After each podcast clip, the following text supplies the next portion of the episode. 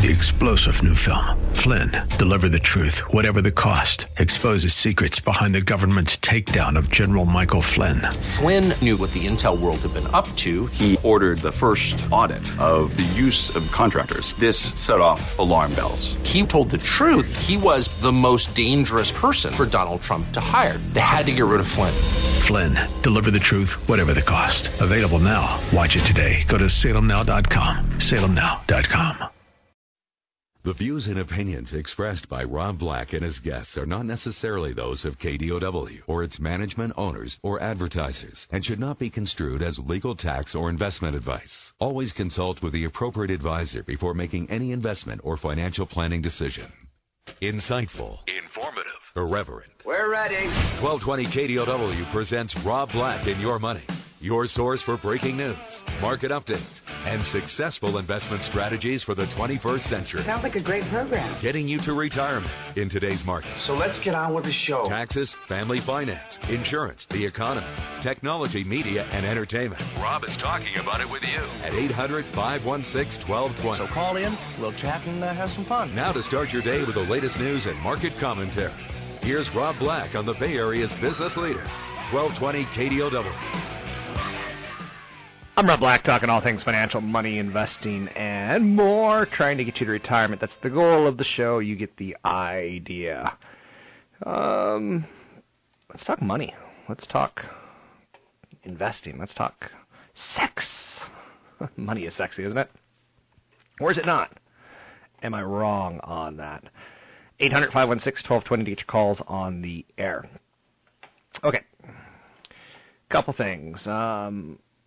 Let's start with markets. S&P future, S&P 500 up 16. Dow up 126. NASDAQ up 27. Basically, everything that I'm looking at is green. Interesting. Couple things to think about. Wall Street rises on labor market data. That labor market data was the number of Americans filing new claims for unemployment rose less than expected last week, a sign that the labor market continues to strengthen. I like the Russell 2000 a lot because of this. Whatever's happening in Russia or the Ukraine or the Middle East or Asia, China, Australia, doesn't matter to the Russell 2000. They're small-cap American companies, which typically means they don't have a lot of exposure to international markets. So rock, scissors, paper. Right now, the Russell, to me, beats the S&P 500.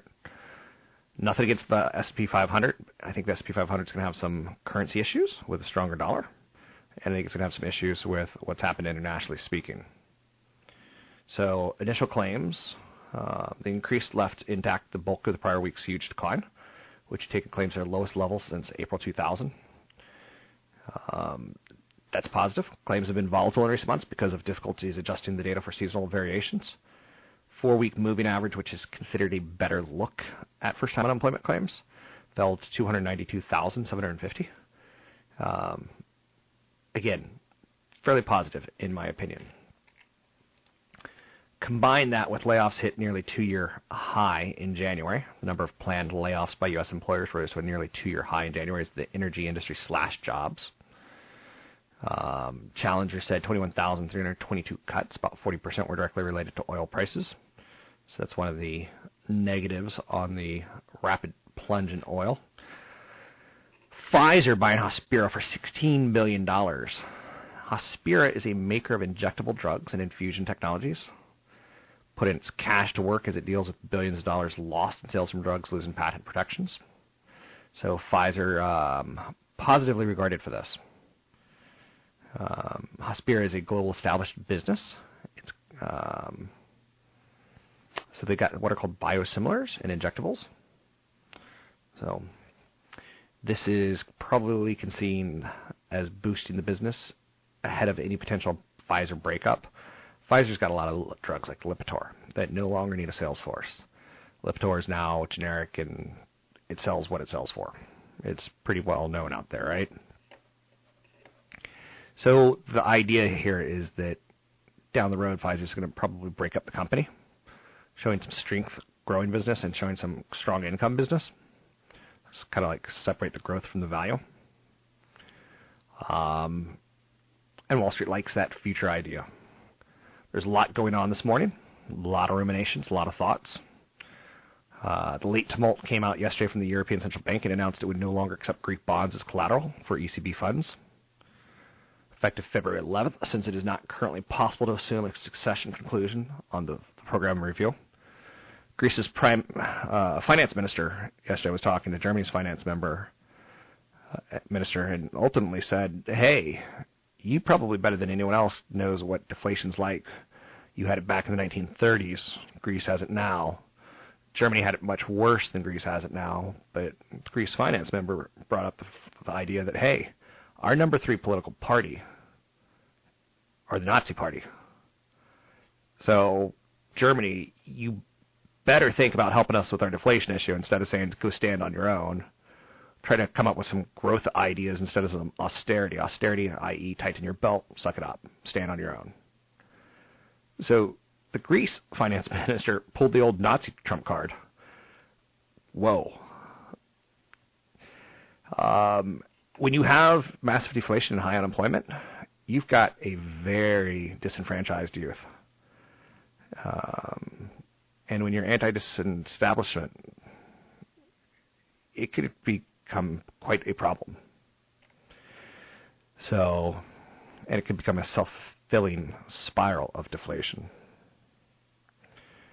So Greek banks can still have their liquidity needs met through the Emergency Liquidation Assistance Program.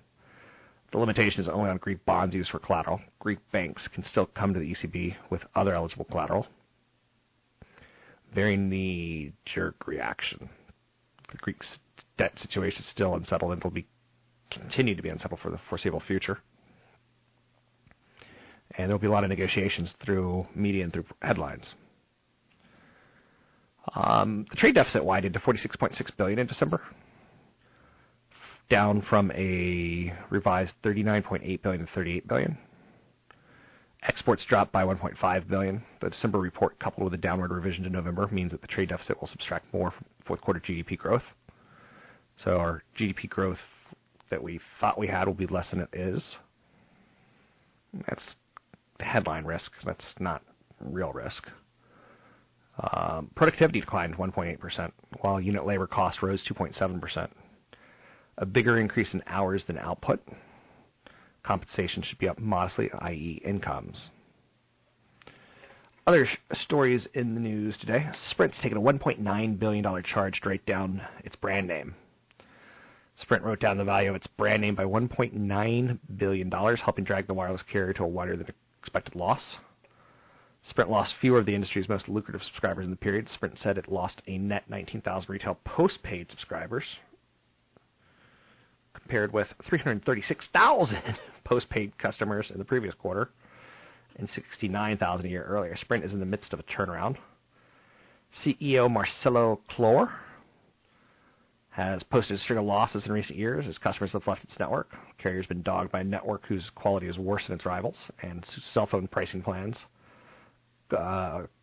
has been confusing. For the quarter, Sprint lost $2.38 billion. Oof. Can you imagine? You know, I feel bad when I lose like $5 or like, hey, I thought I had a 5 in my wallet. Where'd it go? What did you lose? $2.3 billion? Whoa. Michael Kors gave a soft outlook.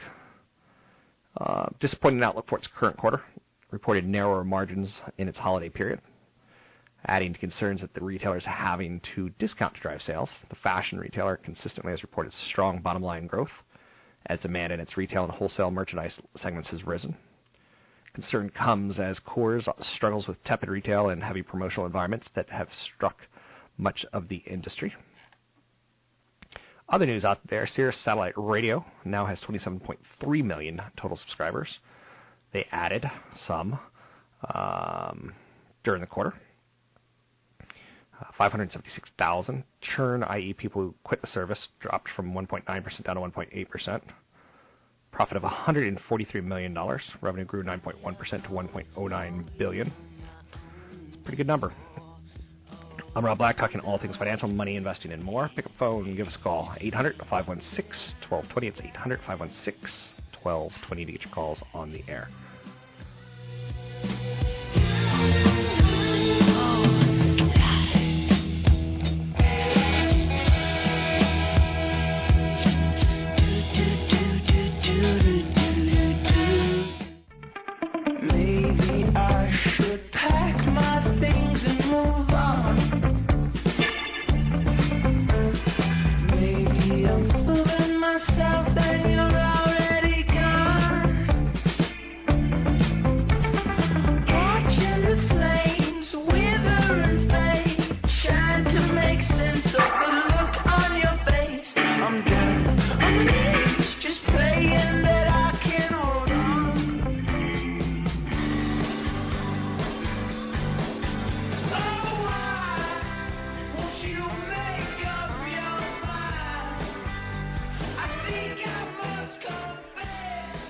I'm Rob Black, talking all thing financial and more.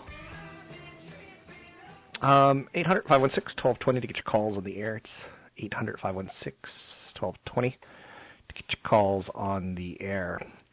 Where you live is just as important as how much you save. So it's something to consider. There's a certain degree of income inequality across the United States. But what state you live in and how it's taxed can create, obviously, more for less for you and or less with more for you. You know, the effective tax rate on the lowest 20%, the effective tax rate on the top 1%, you can see, like, massive differences across, you know, the country. So if I were young today and not being able to save, I'd move. I'd get to Seattle, I'd get to Denver, I'd get to another state that is a little bit more tax-friendly for my income as well as my sales tax. Let's bring in CFP Chad Burton. Let's welcome in CFP Chad Burton. CFP Chad Burton with New Focus Financial. You can find him online at newfocusfinancial.com. Chad, one of the big issues in retirement is knowing your sources of income. We all know Social Security is going to be there, but what other sources of income might we have? Well, it's going to come from, you're going to have a balanced portfolio, hopefully, so you have stocks and bonds in that, in terms of funds and ETFs. Bonds pay interest, stocks pay dividends. If you're going to be buying individual stocks in retirement, I'm a fan of stocks that have a history of increasing their dividend, because when the market's bad, if you have 3 out of 10 years that are negative and your stock portfolio is down, you can still have income that's up. Right. So that's very important, but you still want, going into retirement, you want, you know, 20 to 40% of your income, especially if you think you're going to live a long time and you have longevity in your family. Sure. You want, you know, 20 to 40% minimum in guaranteed lifetime income, and like replacing what pensions used to be there for. For your parents, they used to have pensions. Right. We don't. But you can do your own personal pensions. And even if you have, so you basically you're turning your portfolio that you've created from age 20 to 60 into a pension. Yeah. You kind of start thinking, I have to annuitize this. It has to last till the day I die. Yeah. So, you know, I use a strategy where I have 3 years' worth of expenses, a balanced portfolio, a stock portfolio. But I also use, in many cases, right now bonds are a very tough thing to invest in because their prices are at an all-time high, yields are at an all-time low. I'm not seeing inflation, so I'm not scared of bonds right now. Okay. But eventually we'll have to switch. So if you're trying to say, what's a bond alternative where I can still get 5% or more over my lifetime out of my bond portfolio? There are certain no-load insurance products that can give you that type of an income, where you can invest in a balanced portfolio, and the insurance company will guarantee, you know, 5 to 7% income for the rest of your life. These products used to be awful because they used to be in annuities that had back-end surrender charges, you know, 3.5% fees inside of them. Now there's no-load versions of it, right? And there's also standalone insurance products now that will insure a portfolio for lifetime income, which is okay on a bond alternative. And so you have an overall strategy, and then you might have some bond alternatives in your portfolio that have guaranteed lifetime, so that with your Social Security and some of those alternative income investments, you have a portion that if you live till 100 and the market doesn't do well, you still have income, and that's important. As a certified financial planner, how often do people come into your office without enough retirement, thinking they had enough retirement? I would say probably 50% of the time. And the reason why is because they're not thinking about health insurance costs. They're not thinking about long-term care. they're not realizing that, you know, inflation. Yeah. I mean, every about 18 years, your dollars cut in half with inflation. And is that how there's the rule of 72? Yeah. Money doubles every 7 years, something like that. So you divide 72 by the expected rate of return. Yeah. And that's how long it takes to double. It's the same thing. If inflation's running up at 3%, then it's going to take 18 to 20 years for the opposite of that to happen, for the dollar to cut in half. So you have to increase, you have to have a very detailed income statement that shows your long-term projection with average expenses growing at least 3%, but your healthcare costs growing at 5 to 6% a year. Anything that we need to know on a final thought? Well, again, when you're looking at some of the products that are out there, be aware of who's showing you the products. If they're insurance people that get paid a commission, or if they're working at a big firm or a bank that get paid a commission, the product might sound good, but you can get no-load versions of that product with much, much lower fees. So make sure you're working with a fiduciary that has your best interest in mind, rather than somebody that's working on a commission and has to get paid by selling you something. I've been talking with CFP Chad Burton. You can find him online at newfocusfinancial.com. That's newfocusfinancial.com. Feeling romantic? Feeling like you could write a love haiku? Not me, but maybe you. If you do feel romantic and feel that you can write a love haiku, Chipotle's giving away free food for the best haikus. Starting today, there's a contest. It's open to residents in the United States who are 14 and older. 20 prizes, each a dinner for two, meaning two entrees, one chips, one guacamole, and two drinks at a restaurant, which typically retails for about $22. The prizes will be given to 10 people from Facebook and 10 people from Twitter. Chipotle is encouraging those interested to post a haiku to the wall of Chipotle's Facebook page or post a tweet at Chipotle Tweets. Eligible entries with the 10 most likes on Facebook will be the Facebook winners, and the eligible entries with the 10 highest number of retweets will be the winners on Twitter. Okay, are you telling me that Chipotle is running a contest to give away 20 dinners at $22? 10 through Twitter, 20 through Facebook. I'm reading the story right, and does this not feel like the dumbest, stupidest, cheapest promotion of all time? Now, again, they got me to mention it, which is free advertising. And some of you are like, I'm hungry. I'm going to go post on Twitter's Facebook page on Chipotle. Guacamole. Who doesn't love guac? Seriously, if you don't like guac, there's something wrong with you. So, that has to be the dumbest promotion I've ever seen. Millennials. Turns out that here's our millennial story of the day.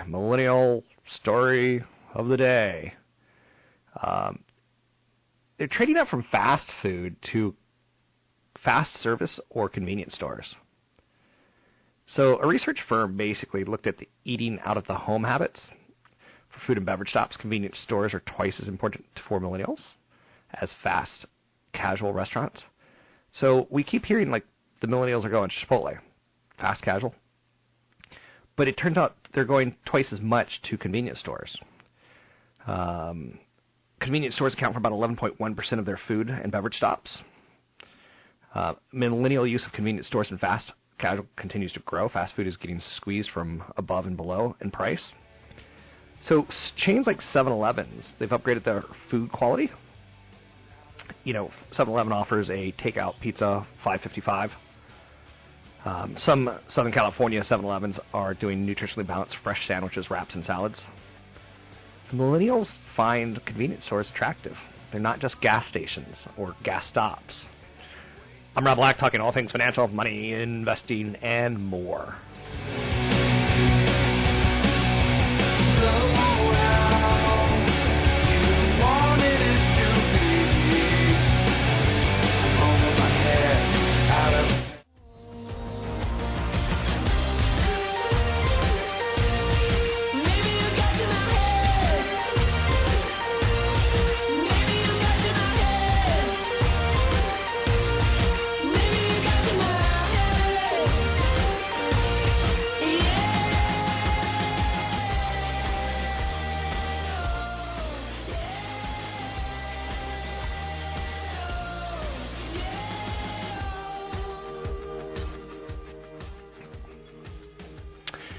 I'm Rob Black, talking all things financial, money, investing, and more.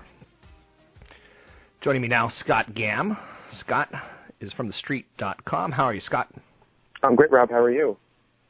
I'm doing well today. Just kind of going through the motions. It's getting into February, and already got a month behind us, and the volatility's crazy, so I'm kind of enjoying the market, but from a distance per se. Now, tell us a little bit about your background and what you do for The Street. I'm a reporter with The Street covering markets and economics. Okay. So, pretty simple. How consumers aren't spending the money they're saving from low gas prices, something recently talked about heavily at TheStreet.com. What do we need to know about this angle? Well, you know, low gas prices have been low for quite some time now, several months, but we're not seeing consumers use that money and go out and spend more. And, you know, this was seen in the earnings report from major credit card companies like Visa and MasterCard. You know, they basically said that we're not seeing an uptick in spending in their data, at least from their perspective. And that's, you know, somewhat concerning, of course, because consumer spending drives two-thirds of GDP. That's the broadest measure of economic activity. But, you know, the other side of this is that only 3 months did we see these low gas prices, so that's not exactly long enough for consumers to think that this is a real stimulus for them. So it'll be interesting to see in the coming months if we actually start to see them spend a little bit more. I saw recently that the driving traffic to Las Vegas is picking up, so there's some kind of ancillary story there that with the gas savings, people are blowing it in Vegas, which is kind of not shocking if you ask me. Well, right. I mean, you know, gas prices are certainly low, and that's making it cheaper to travel.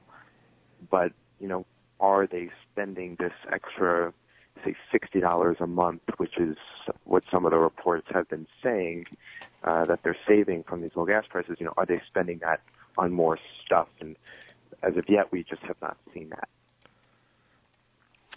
So to push further with this, do you expect consumers' mentality to shift gears, because it's a lot of money, all things considered, how much we're saving on a month-to-month basis? You know, gas is, a fill-up is almost half what it was a year ago.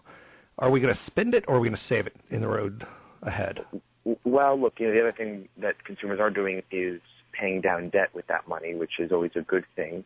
I think consumers are still cautious since the recession, and that's, you know, certainly something that, you know, we don't want people to forget what happened then, and, you know, certainly people should be maintaining somewhat frugal habits just so they don't get themselves into any more trouble. But I think, you know, should gas prices stay this low for, you know, the next several months, which the forecasts say they should, I think consumers will, you know, start to shift their that savings towards spending.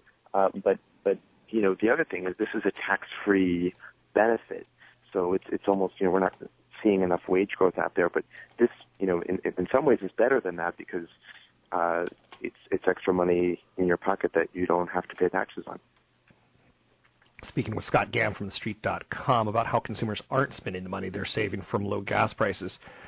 Turning the page to another hotly discussed topic at The Street, the recent unfolding of the drama of fast foods. We're seeing Shake Shack, we're seeing McDonald's, we're seeing Chipotle. All of them have had big stories in the last 2 weeks. It's true. I mean, Shake Shack had a huge IPO debut, and that was very exciting for them. I mean, they want to open up hundreds of stores, I believe up to 500 stores, which would really put them, you know, in a position to become a national brand. You know, certainly I remember Shake Shack as sort of this local, you know, unique sort of burger chain in the city, but they obviously have plans to grow nationwide and worldwide, so that was pretty incredible to see them go public and to see the stock jump from its, you know, IPO pricing of around, you know, $19 or so per share to reach, you know, in the 40s in just a few hours. So Shake Shack, it's going to take years for the company to grow into that valuation, even though they're going to go from, like you said, 50 stores to 500. So it'll be accelerated, but the valuation's high. Is it a phenomenon stock, or is it something like you get in now, you buy a little bit more, you buy a little bit more down the road? It turns out to be not the next McDonald's, but maybe the next Chipotle. What's your opinion on the valuation of the stock and what Wall Street's doing with it, so to speak? Because it's just burgers, for the love of whatever. You know, it's just burgers. It's not iPhones. It's not $600 gadgets. Well, look, I mean, I think it's too early to tell. I mean, it's only been a week, if that, and you know, we actually just did a story on IPOs that went public last year and sort of what the stock did from then to now. And a lot of these companies were biopharma companies, but I mean, we're talking in less than a year, triple-digit, you know, percentage growth in the stock. So it's really anyone's guess as to what this thing is going to do. Certainly, perhaps, like you mentioned, burgers, maybe not as hot as biopharma, but, you know, Shake Shack has been around for quite some time, so we'll be watching, you know, what their management has to say and what guidance they'll be giving out in the coming quarters. So McDonald's, I grew up with it. My generation, you know, it was a treat to go get, you know, not a Happy Meal, but they'd give, like, glasses tied towards movies, like Return of the Jedi glasses wear. Is it dead? Is it finished? Does it have a chance? Is it going to linger? What's your feelings on McDonald's after having done a couple stories about them? Well, I don't think McDonald's is done. I mean, they just, you know, they had some softness. You know, some of the franchises, you know, had extra costs in terms of remodeling them, and their CEO was replaced. You know, Don Thompson. He'd been with the company for 25 years. He's going to retire on March 1st after less than 3 years on the job. And Steve Easterbrook, their chief brand officer, will, you know, take his place. And he had previously served as the president of McDonald's Europe. So the decision to pick, you know, Easterbrook over McDonald's U.S. leader really shows, you know, the disenchantment with the state and the short-term outlook of the domestic business. So, you know, we'll certainly see how that plays out. But, again, pretty interesting to see changes at the top at McDonald's. Speaking with Scott Gamm from TheStreet.com, let's hit the third big player in restaurant food fast service right now, Chipotle. I saw a survey out that millennials are doubling their attendance to fast casual. What is it that Chipotle does so much better than other local restaurants and other fast casual concepts? What's their secret sauce, so to speak? Well, look, I mean, I think they have a unique way of focusing on the health aspects of their food. Yes, they are a fast food chain, but they really have tried to become the leader of a new category, the healthy fast food movement, and that's certainly sweeping across the country. But you know, the stock was down in its most recent earnings report this week. You know, some of the analysts were just disappointed with the long-term strategy of the company, even though same-store sales rose 16.1%. You know, and the benefit of a 7% menu price increase, you know, was still intact. People still came, even though they raised prices last year. Scott, final question for you, final thought. Tomorrow is big January jobs report. Any insights into what we can expect? Well, we're expecting an uptick in wage growth. Average hourly earnings should rise 0.3% compared to last month's drop of 0.2%. So that, you know, if that happens, that'll be a pretty interesting development, because that's sort of what we're all waiting for, is just when are we going to see wage growth. You know, it will also be interesting to see what types of jobs are being created, you know, in the report tomorrow. Certainly we want to see, you know, better quality, higher paying jobs as opposed to, you know, temporary jobs. So those will be what we'll, you know, a few things that we'll be looking for. Okay, thanks very much. Scott Gamm from TheStreet.com. You can find him at TheStreet.com. Economics reporter with TheStreet.com. It's Scott Gamm. Talking about how consumers aren't spending their money from savings in the low gas prices. It's a shame. You heard President Barack Obama a couple weeks ago come out and say, you know, hey, Americans, you're getting a tax break. You're not getting a tax break. You're getting a gas pump price tax break. You should put that money in your pocket. You should save it. Gas prices are going to go higher again. And he's right. But will we? Probably not. I know, having been in relationships, that, you know, we are a paycheck-to-paycheck kind of society. I've been living it. And, you know, if we have a little extra money, we'll go, ooh, maybe I'll go pick up some Limited Brands lingerie at Victoria's Secret. That stock's doing fantastic. Limited Brands. They have, if you ever study Victoria's Secret, you know, we can get snarky here and go, haha, cute. But they don't do a lot of discounting, and they do a lot of fresh promotions as far as like, hey, come see our spring lineup, come see our winter lineup, come see our, you know, sexy bra, our pink collection. So Victoria's Secret, very well-run company. And again, they don't mess around. That's a pretty well-run business. If you ever go in and actually look at how they run their operations, you could easily go in there and drop $200 quickly. And you're not buying a lot of material, if you know what I'm saying. I'm Rob Black, talking all things financial, money, investing, and more. You can find me online at robblack.com. That's robblack.com.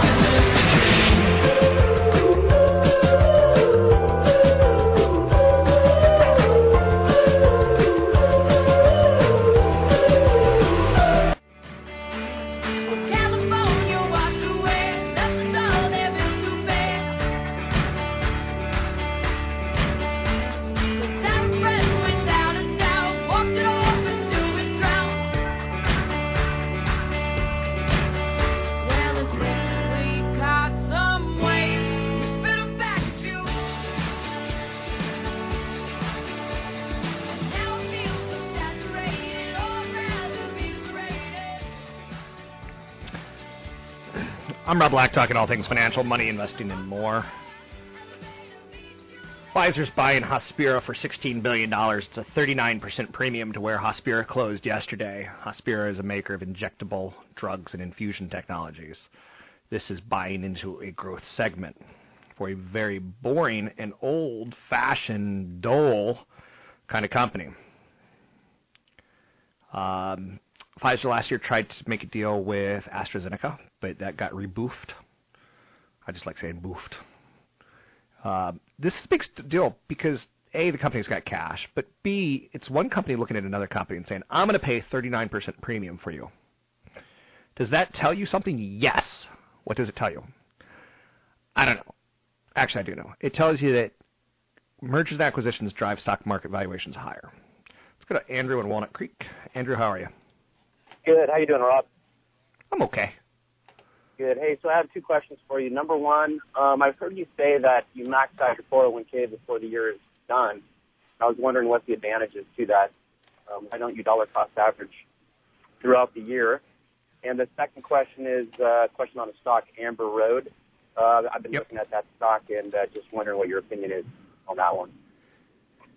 Yeah, many years ago, let's start with the first question tied towards why I max out my 401k early in the year. I don't have a good answer. You know, a couple years ago, I think I changed 401k providers, and they automatically were taking $1,000 out per paycheck. And I really wasn't paying attention to it. I've got a sizable bank account that I'm not like babysitting it each and every day. Next thing I knew, I was maxed out come September/October, $1,000 a month, 2,000 times 8 months, 16,000. You kind of get the idea of how fast it can happen. So the last 3 months of the year, I'm having an extra $2,000 in my paycheck. I've never bothered to change it. I could. There's really no advantage of me pumping it in the first 8 months or pumping it in over 12 months. I kind of like having that extra $2,000 in the last 3 months of the year because those are the months that get kind of expensive with vacations, with holidays for me. But it also forces me to do it. I get it in a little bit earlier, per se, and you win by having more time in the market. If it were nothing but a thing, I'd put the whole $18,000 401k payment in January 1st. But it's not nothing but a thing. $18,000 is a lot of money. So I spread it out over 8 months. Some people spread it out over 12. No smart reason for that. As far as your company, Amber Road, ticker symbol AMBR, is this one you own or is it one you're looking to own? For a couple months. Lost. I'm sorry, what? I said, this is one I've been looking to own for a couple months. Okay, good. Yeah. So I IPO'd at $16, and it's basically gone straight to about 10. It's had a couple moments where it's tried to get, it's gone from like 16 to 12 to 16 to 12 to 16 to whoops, 10. Thanks for the call. A little bit more about the company. In the tradition of Silk Road, Amber Road provides a highway for global trade, a top provider of cloud-based trade management technology. It automates import and export processes to allow goods to flow across borders efficiently, legally, and profitably. It combines enterprise-class software and trade content with a global supply chain network connecting customers with trading partners. It is a software-as-a-service model, SaaS. In 2013, they processed more than 600 million transactions tied towards supply chains. It raised $96 million in an IPO. Taking a look at the company, let's see some statistics on it. Market cap of $250 million. Small. I don't know it personally. There's no earnings. That's a bit of a problem. You would want to read the annual report or the quarterly reports. You can go to sec.gov and get a copy of those quarterly reports, as well as the S filings. Those are, quarterly reports are material information that comes out every 90 days. S filings are material information that comes out in between those 90 days. Annual reports are material information that comes out annually. The numbers on it look quite honestly awful, but that doesn't mean it's awful, so let's keep looking at it. There's one analyst that follows it, has an $18 target on it. Stifle Nicholas. They said the quarter outlook themselves were both solid and nicely ahead of estimates. The results were overshadowed by the anticipated non-renewal of a top five customer that would otherwise have contributed roughly $5 million. So they lost a big customer. That's a bit of a problem. Despite the loss, firm remains believers in the fundamental outlook of the secular growth story for Amber Road and maintain their buy rating on the stock. A former owner of 10% owner sold 2 million shares at $13 a share for roughly $26 million in profits, maybe to buy a boat. Maybe it's not really telling you anything. They recently announced that their global knowledge update process achieved certification. The company had enjoyed a nice run since it was highlighted. Again, like at that $12 level, it seems very attractive. Now it's broken down to the $10 level. There's not a lot of news on it. They got a contract win recently with a company called Acteon out of Australia or out of the UK. So the rally doesn't make a lot of sense. There's a couple of things that stand out. Its most recent earnings report actually looked pretty solid on August 7th, but the stock actually did not react positively. It beat on the top and bottom lines. Revenue was very strong at 102%. It seems like a high flyer. So you know how we break down stocks into hypergrowth, growth in income and income, or growth in value and value. It's trading at a 3.6 times enterprise value to sales, which is pretty good. It's not egregious. The stock's showing some signs of stabilization. It might be one that you could do a little trade on. With an upside quarter and solid growth rates, a pretty bullish picture is emerging there. I don't know who their competitors are. Like, I just don't know this industry. I guess you'd say Oracle and SAP. Maybe they're an acquisition target. I hope I gave you some information that can help there. Certainly they're not going to go out of business anytime soon. They got plenty of cash. And the numbers look solid. It's underfollowed. I'm Rob Black. You can find me online at robblack.com. That's robblack.com.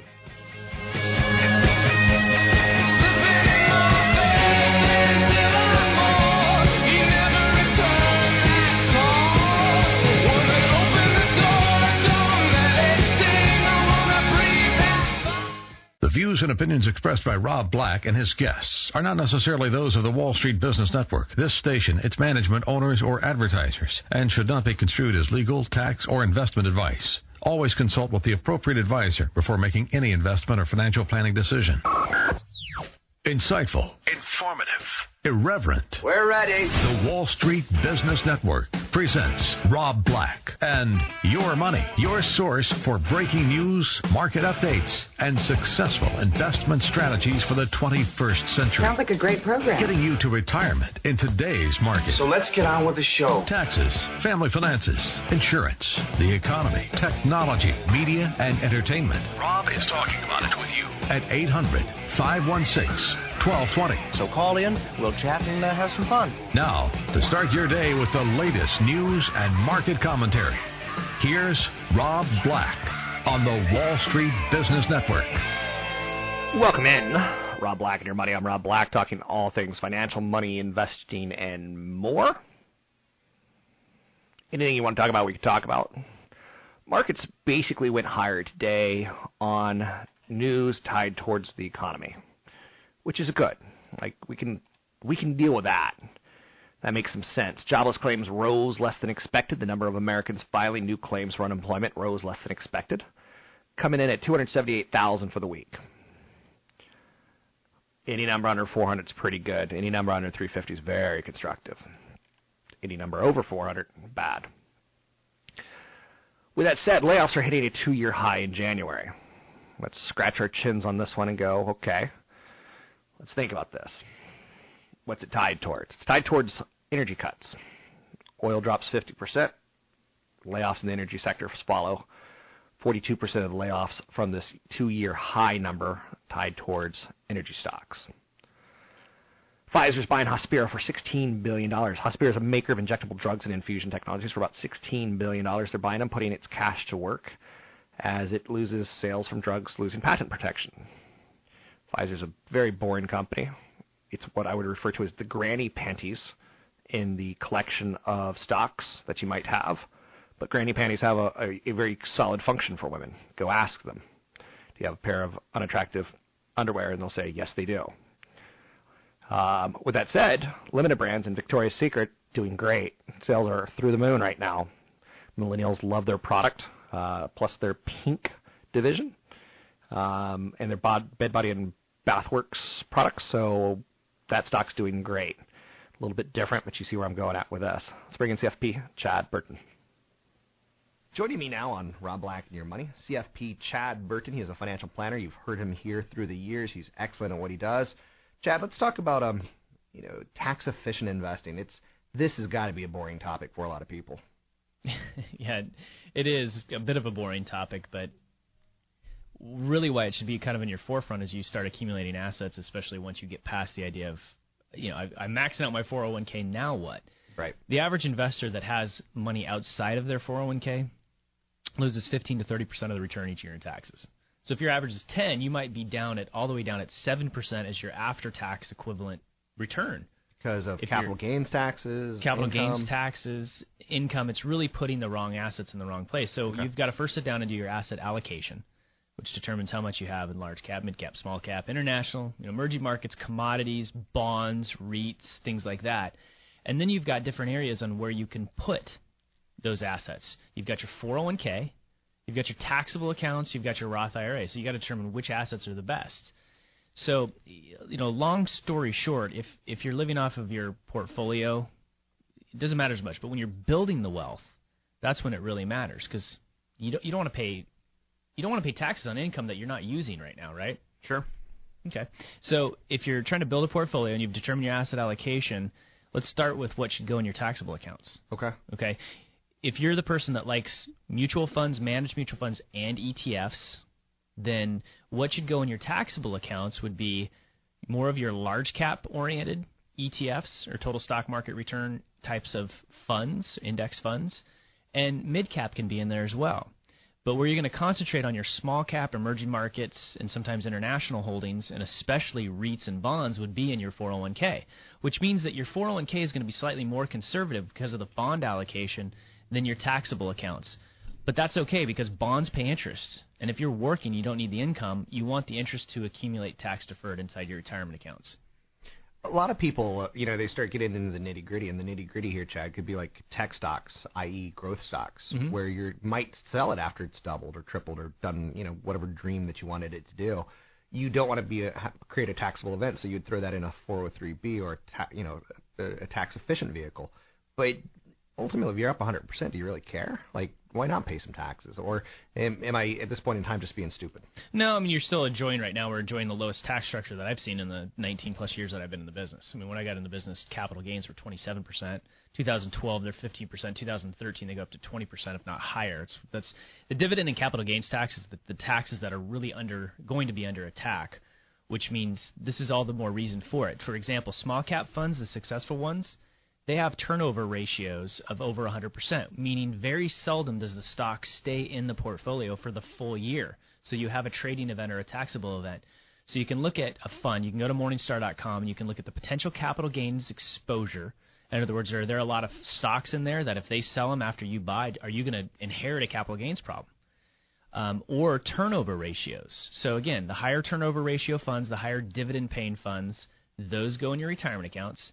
Whereas the stuff that you go for the long run on, 3 to 5 year types of holds, large cap, mid cap, that goes in your taxable accounts. There's a little bit of a science to it, but let's talk about the losses because that's also part of tax efficient, not just the gains you don't want to pay tax on, but you can actually harvest losses. And I love that phrase harvest because it sounds ghoulish, but it's kind of a – let's talk harvesting losses.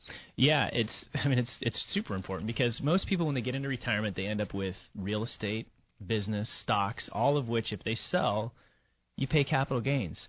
So, people go through a big correction like in the 2000s or the 2007. They accumulate losses and they forget about accumulating even more. You can build up a bank account essentially with the IRS. So every year, at least in around August, September is when I like to do it, is you go through your portfolio and say, have I bought anything that is showing a loss in my taxable accounts? And if it is, what I typically do is I'll sell it and I'll buy an index fund that matches it or an ETF that matches it for 31 days, and then I'll turn around and buy the stock back if I like it or the fund back if I like it.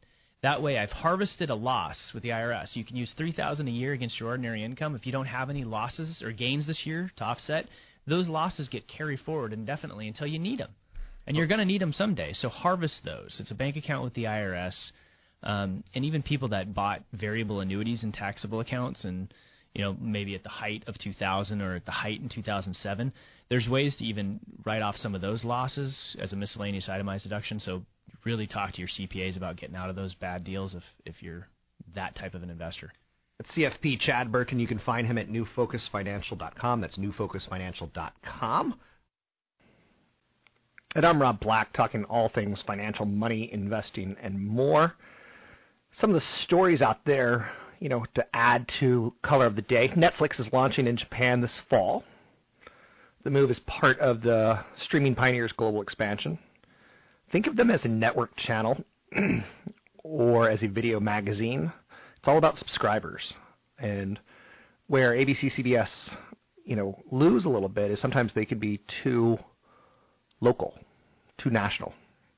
Netflix is going pretty much so all out on their international expansion. It costs money, and that will be bad for the stock, but it'll also be good in the long term, as if they get that subscription there and they could keep the churn low. Can they raise prices is how you would value the company in the future. Your tweets soon will be showing up in your Google searches. Twitter and Google have partnered to make your tweets more searchable online. They report today, and a lot of people want the head of Costello. Starting the second half this year, tweets will begin appearing in Google searches as soon as they're posted. Sprint is taking a $1.9 billion charge to write down its brand name. A company that's kind of stuck in a turnaround mode. With that said, there's something attractive there in the fact that they are a competitor to Verizon and AT&T. But do you want to own the third prettiest sister? Or do you want to date the third prettiest sister? That's what your question is when it comes to investing. Which one do you go for? I'm Rob Black, talking all things financial, money, investing, and more.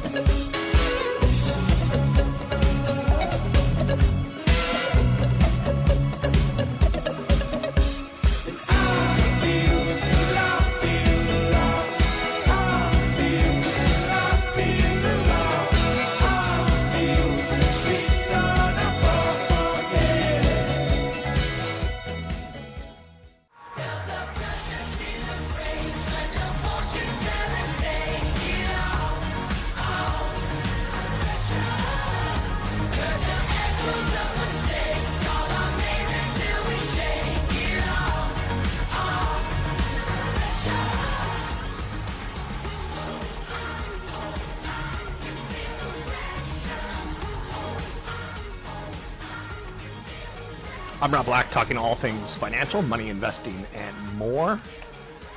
Pick up phone, give me a call. 800-516-1220 to get your calls on the air. It's 800-516-1220 to get your calls on the air. I think we have a caller. I'm not sure his name, but let's go to him. Is that me? Yep. All right. My name is Steve. Hey, Steve. I had a question in regards to an ETF versus an ETN, what the difference is. I believe it's exchange-traded fund, exchange-traded note. I bought a exchange-traded note, not realizing it was a note. Thought it was a fund. How's it done for you? It's been fine. It was, I don't know, about a couple weeks ago. OIL is the ticker. Okay. Yeah, I'll talk a little bit about this, and thanks for the call. I'll let you listen on your radio. Might be a little bit easier. Exchange-traded funds are the hottest thing since the mutual fund. They're a way of getting mutual fund-like exposure, but without the capital gains tied towards them. Exchange-traded notes are more like bonds. Let me explain a little bit about this. So I would say ETFs are slowly but surely, maybe not completely going to replace mutual funds, but their lower fee structure, easier to understand stock-like price action has really clicked well with investors. I have ETFs in my portfolio. Now the ETN, exchange-traded note, so an exchange-traded fund is like, it's maybe like 20 stocks in ETF. It's like a mutual fund. So it's like. Now an ETN is something that most retail investors know little to nothing about. The two are very similar. Both are designed to track an underlying asset. Both often have lower expense ratios than actively managed mutual funds. And both trade on major exchanges, just like stocks. So you can buy and sell throughout the trading day. The main difference is, of course, under the hood. In an ETF, you're investing into a fund that holds the asset it tracks. That asset may be stocks, it could be bonds, it could be gold, it could be a theme like communication stocks or security stocks. With the recent hack of Anthem, you can understand like why some people would want a whole basket of exchange-traded stocks inside of a fund. An ETN is more of a bond. Again, a bond is more of an IOU. A stock is more of a, you get to share in the corporate, you become an owner in the stock. So an ETN is more of a bond. It's an unsecured debt note issued by an institution. Just like with a bond, an ETN can be held to maturity. It can be bought. It can be sold. And the underwriter, could go bankrupt. So the investor would risk a total, default on that ETN that they bought. Tax implications come into play inside of ETNs. The IRS hasn't provided very good guidance on ETNs. Tax treatment seems to be a little more favorable, just like with any investment. If you sell for more than you purchase, you trigger what's called a capital gains tax. But inside the fund is where lies the difference. ETNs don't buy and sell assets within the funds like an ETF. Taxes are not triggered until the fund is sold, often years later. This will trigger long-term capital gains rather than short-term capital gains. Which is better if you follow the age-old rule that says you should invest only into what you understand. ETFs are a lot better. Part-time investors, i.e., retail investors, people like you, have an easier time understanding products with stock-like characteristics. An ETN has bond-like characteristics. I don't do bonds well, and I know that I don't do bonds well. I have a bond person pick bonds for me. The most popular exchange-traded products are ETFs. You can get like the S&P 500. You can get, like I said, just any flavor of mutual fund. So don't count out ETNs. These funds are more efficient than some ETFs and have, at least for now, favorable tax treatment for longer-term investors. So I have no problem with you going ETN or ETF, except for ETNs are a lot tougher to understand the bond characteristics and how they pay back those bonds. Stocks receive more attention from retail investors because they're, like I said, easier to understand. ETNs could be right for you, provided you've done your research and you feel a pretty good level of understanding. And again, they're pretty cheap vehicles to buy and sell, which is a pretty good thing. And the cost inside, which we've regularly talked about on the show, Trading costs are one of the reasons you succeed and or fail. ETFs have liquidity that comes with a single stock. ETNs are a debt obligation, so credit risk is a concern, and you need to be mindful of. Like if you got an ETN tied towards the ruble or tied towards oil, and you see a downgrade of the debt to junk, that could affect you with like a news headline versus anything else. ETNs have maturity dates. When you hold an ETN until the maturity, you receive a one-time payment based on performance of the underlying assets. When you buy an ETF, you buy ownership of stocks. So again, ownership versus maturity. Tax treatment of ETFs and ETNs are different. ETNs are only taxed upon sale. Short-term capital gains rates apply if held for less than 1 year. Long-term capital rates if you hold it for more than a year. But ETFs and ETNs give you access to hard-to-reach markets, such as currencies and foreign markets. There's a IPATH, Morgan Stanley Country Index, tied towards India, ETN called INP. So it gives you exposure to rapidly growing economy in India at very low cost. So ETNs have no tracking error. This can be very attractive to some investors. However, tracking error has not been a terribly big problem with ETFs either. So it comes down to tax treatment and credit risk is, I think, the bottom line on that. You can find me online at robblack.com. That's robblack.com. Anything you want to talk about, we can talk about. Some of the other stories of note out there today include, but are not limited to, some of the big headlines. Michael Kors gave a soft outlook. As that company's gotten bigger, they've doubled their revenue. But as they've gotten bigger, they've doubled their image, and as their image has gotten bigger, they've had to do some discounting to drive sales. Fashion retailer consistently reports strong bottom line growth and demand. Its wholesale merchandise segments have risen, but again, now they're starting to do discounts because they're kind of big, just to move product. Other stories out there, Apple's talking to the TV programmers about its own web TV service. Apple spent years circling the TV business without ever really getting into the TV business. Now it's going to try again, and it's going directly to programmers. So they're kind of saying, they have an idea.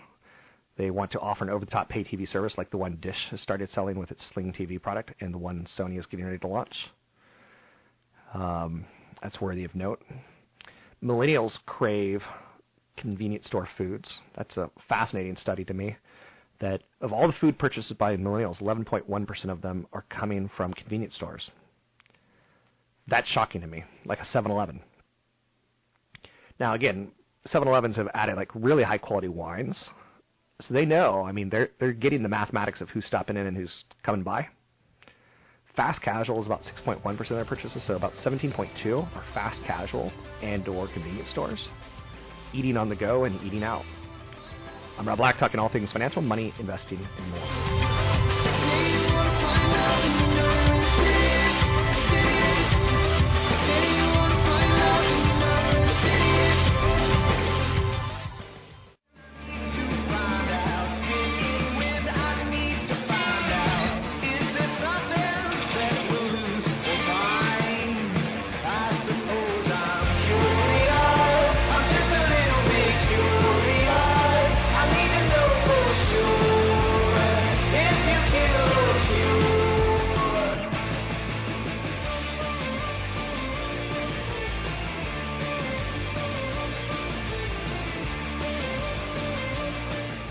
I'm Rob Black, talking all things financial, money, investing, and more.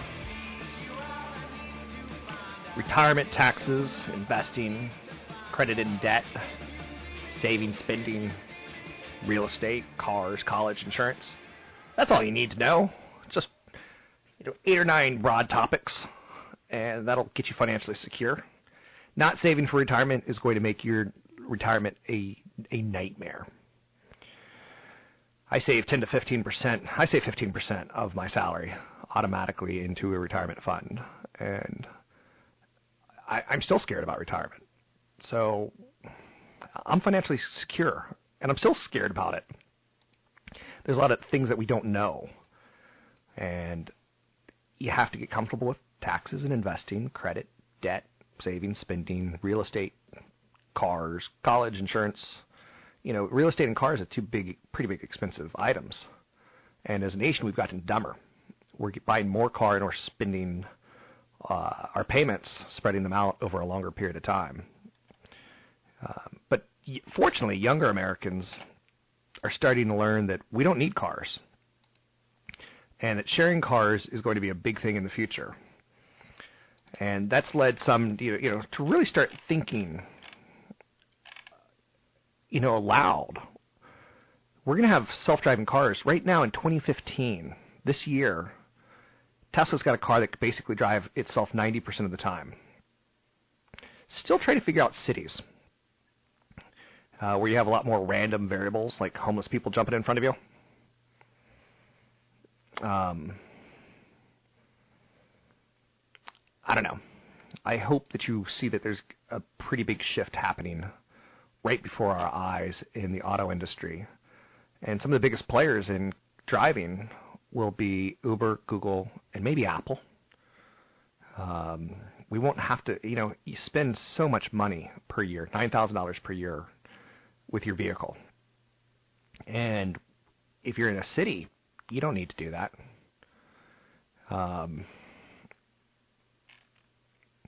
So you got to start really thinking about, I'm not going to say the future, because the future's really close. As far as automated driving vehicles go. 800-516-1220 to get your calls on the air. It's 800-516-1220 to get your calls on the air. You're also talking about a lot of people losing jobs with self-driving cars. You're talking about potentially insurance ramifications. People aren't getting insurance. They're saving money because they don't have a car. What do you think they'll do with that money? Tinder is in the news. An outrageously popular free dating app is going through a huge change. It's in the middle of launching a paid subscription product called Tinder Plus. A lot of Tinder users feel that the update ruins everything that made the original great because it's going to limit the number of swipes you have. Tinder is popular in large part because it's so easy to use. You swipe to the right if you like someone, you swipe to the left if you don't. Users have an unlimited number of swipes, so it feels like a mobile game as much as a dating app. So it's going to be interesting switching it up and making people pay for swipes. What do they lose? Tinder users will have limited swipes. It's not clear how many right swipes people have. That's still being tested. But, Tinder in-app purchases, like an in-app purchase, like a mobile game. Like maybe you'll get 10 per day, but if you want to get 100 more, it'll be $1.49.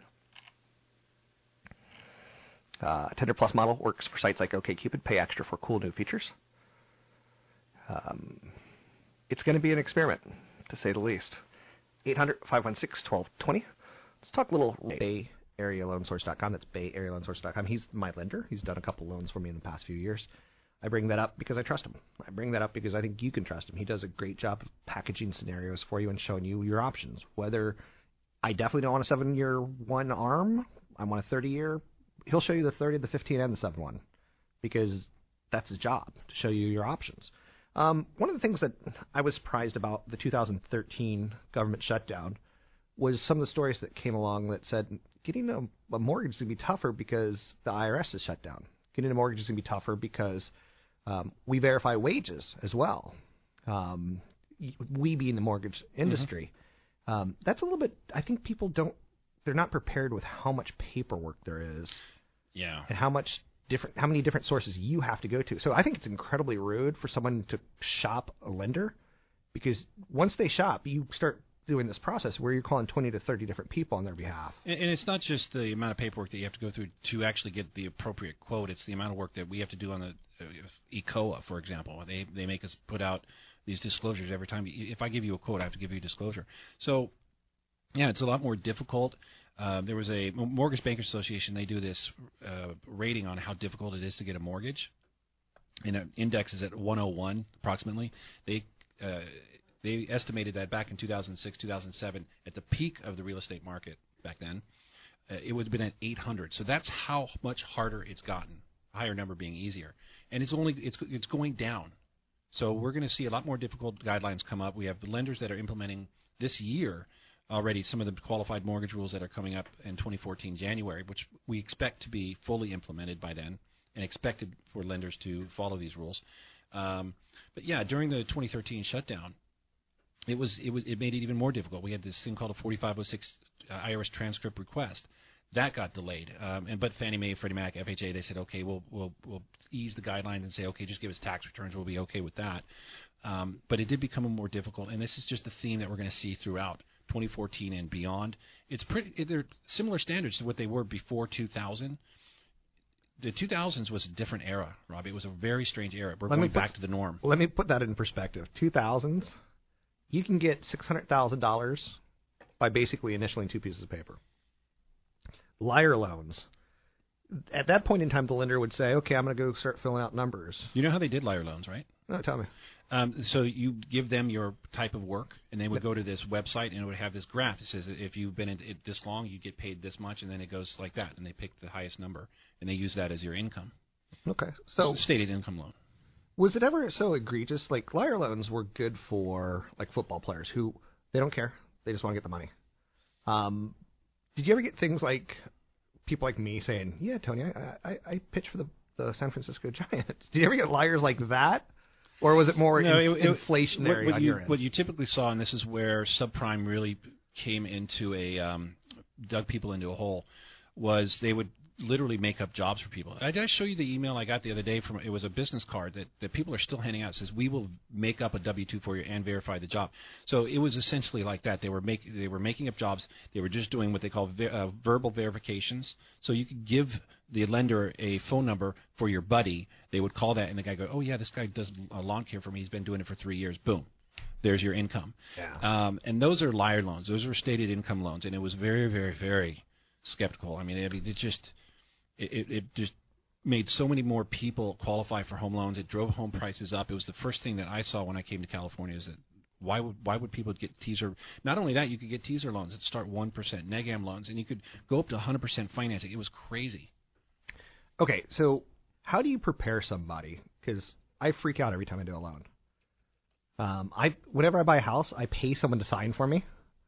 Like I give them credit because I don't like going through all that paperwork. Quite honestly, it's the toughest part of my job is to hide people from the red tape that they have to go through. It's becoming harder and harder and harder. Now I know I want to say that I'm the best. I get loans done. You know, everybody's heard my commercial, but it's I get loans done.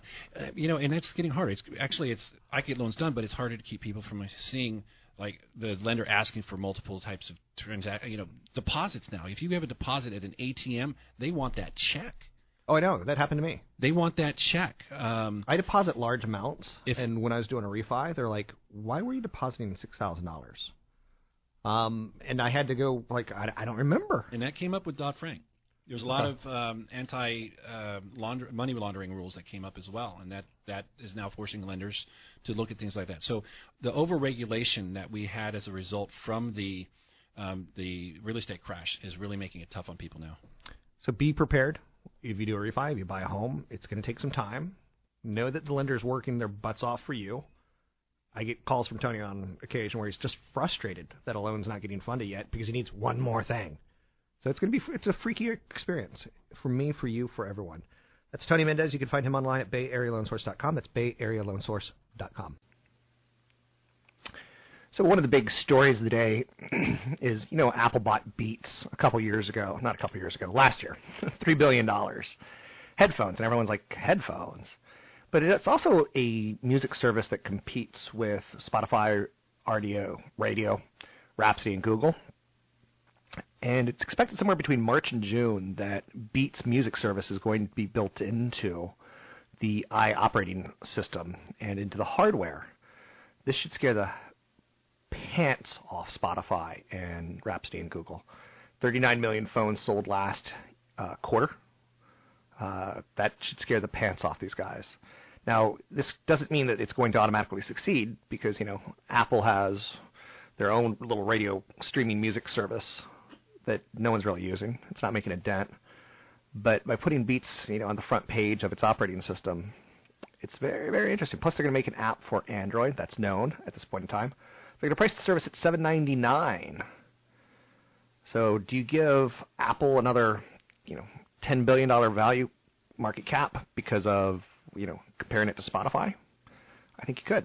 I'm Rob Black, talking all things financial. Find me online at robblack.com. Sign up for a webinar coming up at robblack.com. Baby, baby, baby, right on, baby. Baby, baby, baby, right on, baby. 88 light on, baby.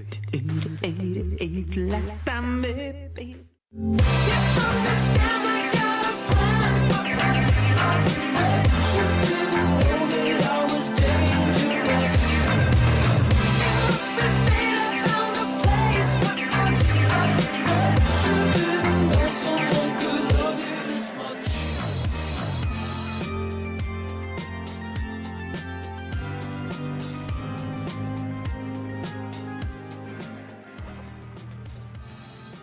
I'm Rob Black, talking all things financial, money, investing, and more. The Greek finance minister met with his German counterpart.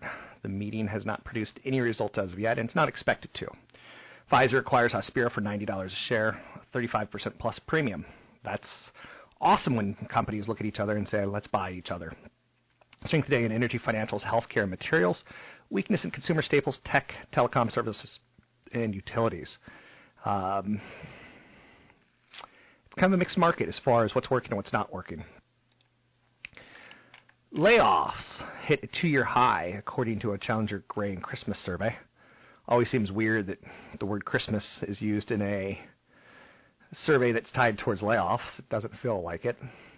Crude dropping 60% since peaking last June has caused the largest amount of layoffs in our economy, about 21,000 job cuts as of January, most directly tied towards oil for obvious reasons. Other big stories of note out there, Qualcomm, Facebook, Apple, tech companies, not doing great, kind of underperforming a little bit, but I think it's all relative to, what sort of year they had last year. 800-516-1220 to get your calls on the air. It's 800-516-1220 to get your calls on the air. A couple of things that I want to, again, pound home is I do have a webinar coming up. And I bring that up because last time there are not enough seats, not enough open lines. So if you want to sign up for it, do it sooner than later. Building a retirement portfolio, that last webinar. It's coming up on February 26th. If you don't make it, there's a replay of it. But it's always good to have that live action feel to the stories as they're coming out. Anthem, the second biggest U.S. health insurer by market value, was hacked. If you're not pulling your annual credit report for free, you're making a huge mistake, in my opinion. Because in the last couple years, Target, Home Depot, big hacks of your private information. This is a big one too. So the attack is very similar in scale. 4.5 million patients from community health systems had their social security, their names, their address hacked by Chinese hackers. Birth dates, street email addresses, employee data, including income. So you can go to annualcreditreport.com. Now, if you've been affected by this hack, they're going to sign you up for a monitoring service, credit monitoring service. But this isn't going away. This is only getting more and more pervasive. I change my passwords every 3 months, pretty much like clockwork. I check my credit report 3 to 4 times a year, pretty much so clockwork. I have credit monitoring services, even something stupid like Credit Karma. An app out there, and it's not stupid, it's a great app. It'll notify you of a new line of credit has been opened, so take advantage of things along those lines.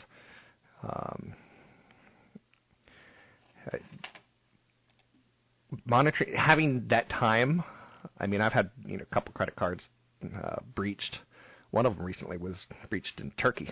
Some travel company someone went in with a fake credit card number and got a $1,900 vacation. And Visa called me up and said, "Are you in Turkey?"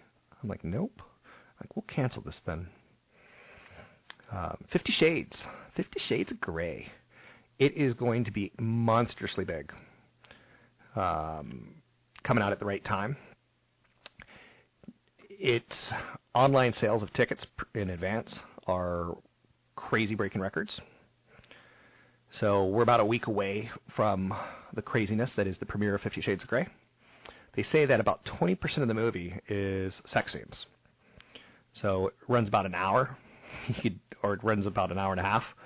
So you could figure out that's a lot of nudity. But what's interesting to note about it is it's going to sell a lot of product. So you're starting to see companies like Target, you know, not only put the book out for sale, but put a blindfold out for sale right next to it. Just throwing it out there for you. And Jamie Dornan, who's in the movie, he's a pretty good-looking dude. He's got a drool-worthy body as far as musculature goes. And again, I say that with a smile on my face. So I don't know what that means, but there's a smile there. So work with that, if you will, please. Please. Is this thing still on? Can we turn this off now? Twitter is going to be the company that we're all paying attention to tonight as they report numbers. They just signed a deal, and they signed a lot of deals this quarter, telling you that maybe next quarter is the quarter that we're going to care about, because a lot of the deals that they've signed aren't going to really help them much. But your tweets are going to be more searchable online. A couple of years ago, they took that away from Google and put it in-house. And now they're giving it back to Google, and it's just more exposure. So Apple's talking to TV programmers about its own web TV service. Good. More choice and opportunity for us. An area that we don't have a lot of choice right now is the whole net neutrality issue. And it looks like it's going to be open. And that AT&T, Verizon, Comcast, Sprint, and T-Mobile hate that. Companies like Amazon, Google, and Netflix love that. Netflix right now is paying a lot of those service providers extra money so that the movies you get that you launch, you know, actually kind of stream pretty fast. Now, the industry's saying that we're going to pay more in taxes if this is going to be regulated by the government, up to $15 billion a year, $67 for each wired service, $72 for wireless in-state and local taxes. Yeah. Some experts are saying that's bull. Some are saying it's honky. But we are watching a lot of content on Netflix and YouTube, so you can see why Comcast wants to throttle it or charge them, because Comcast has the modem and the content, so they're losing on the content while you're sucking the modem speeds from them.